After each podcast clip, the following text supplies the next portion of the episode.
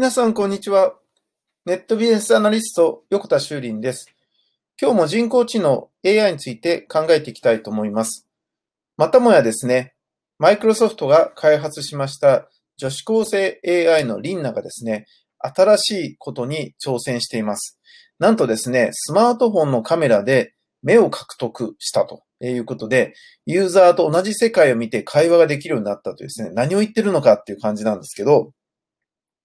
あの、マイクロソフトを開発した女子高生 AI のリンナちゃんですね。まあ、LINE などにいますけど、このリンナちゃんが、そのスマートフォンのカメラに映ってる映像をもとにですね、それを画像認識して、えリンナがそれをですね、え音声でコメントや会話を始めるっていうことができるようになりそうです。で、この機能現在開発中で、まだね、あの、正式にいつからってことは決まってないんだけど、これができるようになるということです。ということは、例えば、胸ポケットにですね、このスマートフォン入れといて、えそしてカメラのとこだけちょろんとこう出しておいたらですね、えー、リンナちゃんがその外の景色を見ながらですね、話してる様子が、まあ、スマートフォンから聞こえてくると。あの、なんか、何ですか？ど根性ガエルの T シャツについてる、あの、カエルじゃないんですけど、なんかそういうようなことが今後できるかもしれないということですね。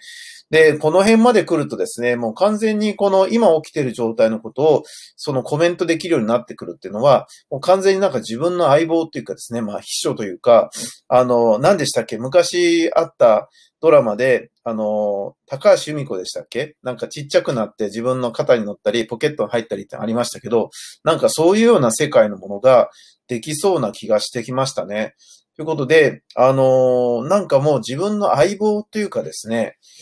そんな感じですよね。だから、まあ僕が可愛がってるロボホンなんかも、えそのうちなんか、その実際に見てる様子で喋り出すってことが、まあ技術的にもできるんだろうなっていうことで、なんかすごいことになってきたなっていうふうに思います。これまたね、あの実際に発表されて、えー、使えるようになったら、また皆さんにお伝えしたいと思いますけど、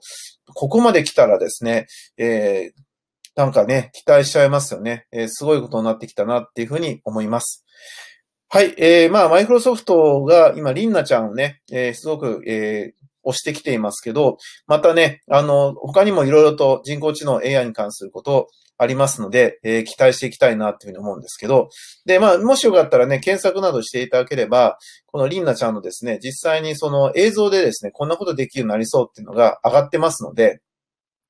YouTube にも上がってますので、えー、ぜひ見ておいてください。えー、もしくは、えー、ポッドキャストの方にもできるであれば、ちょっとリンクの方も貼っときますので、えー、ご覧いただければと思います。ネットビスアナリスト、横田修林でした。ありがとうございました。ではまた明日。